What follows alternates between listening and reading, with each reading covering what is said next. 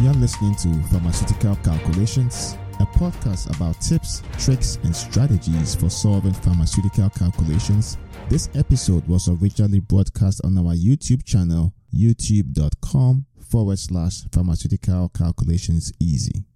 In this video, I'm going to show you how to solve an interesting flow rate calculations question from one of our most active subscribers. So if you like to learn how to calculate the volume of an injection that is needed to give the amount of drug needed for an IV infusion, or you want to be able to calculate the concentration of the drug in the IV bag, or you simply want to be able to calculate the IV flow rate in drops per minute or milliliters per hour, then this is an excellent example that will show you how to do all of that. But let's get right to the question. The question says a physician submits a medication order for a 110 pound patient calling for an intravenous drip containing 400 milligrams of dopamine in a 250 milliliter bag of normal saline solution. The drip is to be run at 5 micrograms per kilogram per minute with an IV set that delivers 15 drops per milliliter. Calculate the following. So this question is in four parts. The first part, which is A, says calculate the milliliters of dopamine injection, which has a concentration of 40 milligrams per milliliter to use in the infusion. So let's do a quick analysis here. The question actually is asking for the volume. So that's why it says the milliliters of dopamine injection. And so you're going to use this injection to supply the 400 milligrams of dopamine. And that's the amount of dopamine that you want to put in the bag. So just to give you a physical picture, you have an IV bag, which is 250 milliliters and you want to put 400 milligrams of dopamine in the bag. However, you're going to use a solution which is coming from this injection to accomplish giving the patient this amount of drug. And so the way that will work is we will take this concentration, which is the concentration of the injection, and so that is 40 milligrams of dopamine in every milliliter and create a proportion. And here the goal is to figure out how many milliliters would be needed to supply the 400 milligrams of dopamine. So we solve for the unknown here, which is x. So x is going to be equal to 1 milliliter times 400 milligrams divided by 40 milligrams. The milligrams cancel out and you have 10. So essentially you will need 10 milliliters of the injection to provide the 400 milligrams of dopamine. So for part B, the question is asking calculate the concentration of dopamine in the infusion in milligrams per milliliter. Now, to do this, we want to identify two quantities. We want to identify the amount of dopamine in milligrams. And so from the question, we see we have 400 milligrams of dopamine, and also we need the volume. The volume here is going to be the 250 milliliter bag. So the concentration in milligrams per milliliter would involve taking the 400 milligrams, which is the amount of dopamine in the IV bag, divided by the volume. So we have 250 milliliters, and this is going to be equal to 1.6 milligrams per milliliter. Now, part C is asking to calculate the drip rate in drops per minute. So here we are interested in the drip rate or the flow rate in drops per minute. So the most expeditious way is to solve this question using dimensional analysis, and I'm going to illustrate how you do that. We want to start off with the normalized dose and actually it's a normalized dose also normalized to time. So we have 5 micrograms per kilogram per minute. And the way you write that out is 5 i'm going to use a symbol here the mu. So 5 microgram per kilogram. So the kilogram is the denominator. And so the minute also is in the denominator. So this is how you want to write this portion out. So now that we've expressed it this way what we need to do is basically move from microgram kilogram per minute to drops per minute and the way we do that is to get rid of some of the terms. We can identify that we have kilogram in the denominator, so that's a unit of mass. And what we need to do actually is determine the amount of dopamine that this patient who weighs 110 pounds actually needs. So we factor in the patient's weight, which implies that we multiply by 110 pounds. The only situation here is pounds and kilograms cannot cancel out. They are not consistent, so we want to change the pounds to kilograms.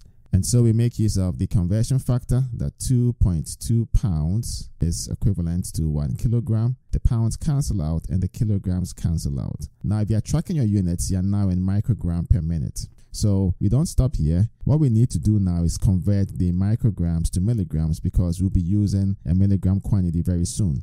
And so, in anticipating that, we want to convert the micrograms to milligrams, and we use the conversion factor. Thousand micrograms is equal to one milligram. So the micrograms cancel out, and now we are in milligrams per minute. Now, the way we want to get rid of the milligrams is to make use of the information that is given in the question, which states that you have 400 milligrams of dopamine in a 250 milliliter bag.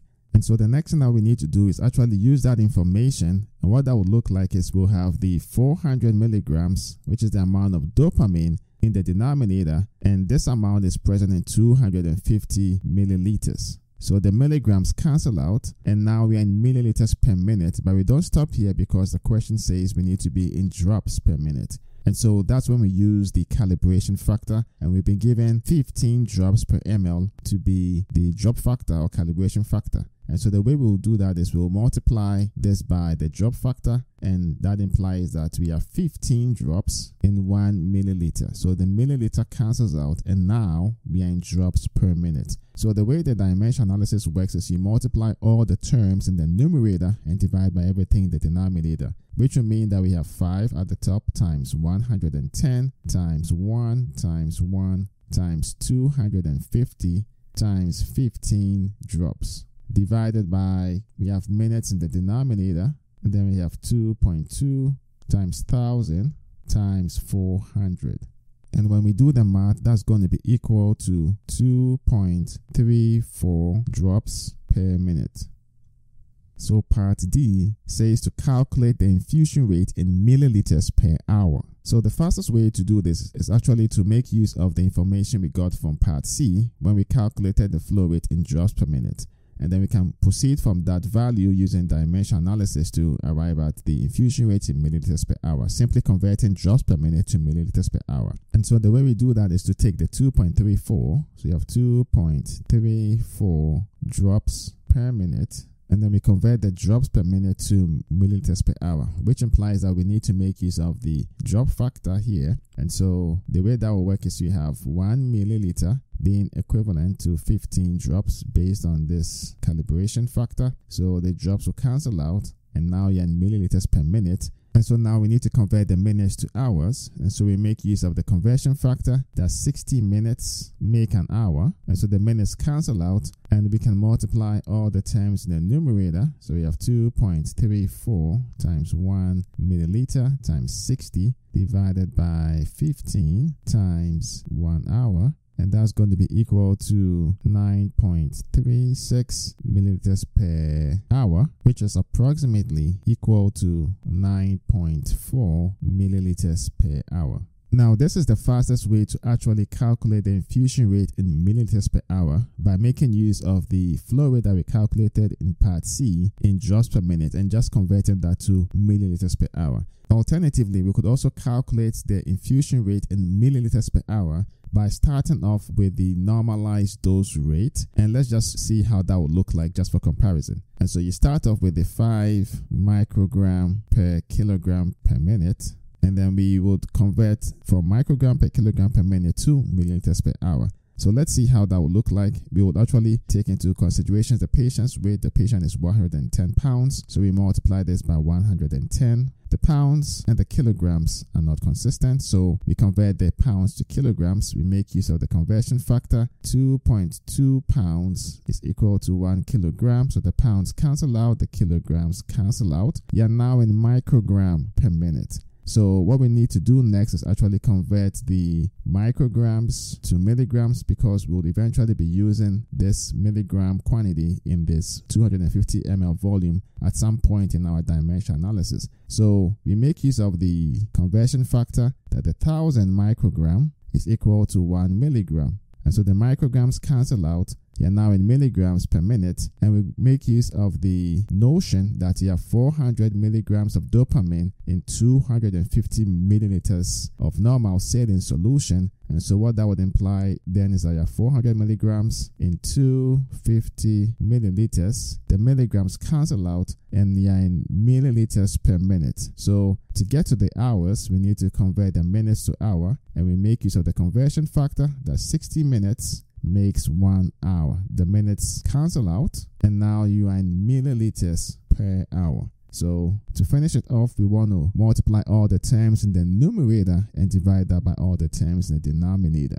And so what that will look like then is your 5 times 1, 1, 0 times 1 times 1 times 250 milliliters times 60 divided by 2.2 times 1000 times 400 times 1 hour. Now this is going to be equal to 9.38 milliliters per hour, which is approximately equal to 9.4 milliliters per hour. So you just juxtapose those two approaches. So this is an OR approach, but you do end up with the same answer. The difference in the 9.38 and 9.36 is due to how we rounded it off when we calculated the joules per minute in part C. So that's the main difference, but you should end up with the same answer nonetheless. Thank you for listening to today's episode from RX Calculations. You can find all the episodes on our YouTube channel, youtube.com forward slash pharmaceutical calculations easy, or as articles on our website at rxcalculations.com. If you have any questions on any pharmaceutical calculations topic or you would like to suggest future topics, you can post them on our Pharmaceutical Calculations Forum website or YouTube channel. Links to all platforms are in the show notes. Don't forget to rate, review, and subscribe to the podcast on Apple Podcasts, Spotify, SoundCloud, or wherever you get your podcast so you don't miss out on new episodes. Thanks for listening to today's episode and enjoy life.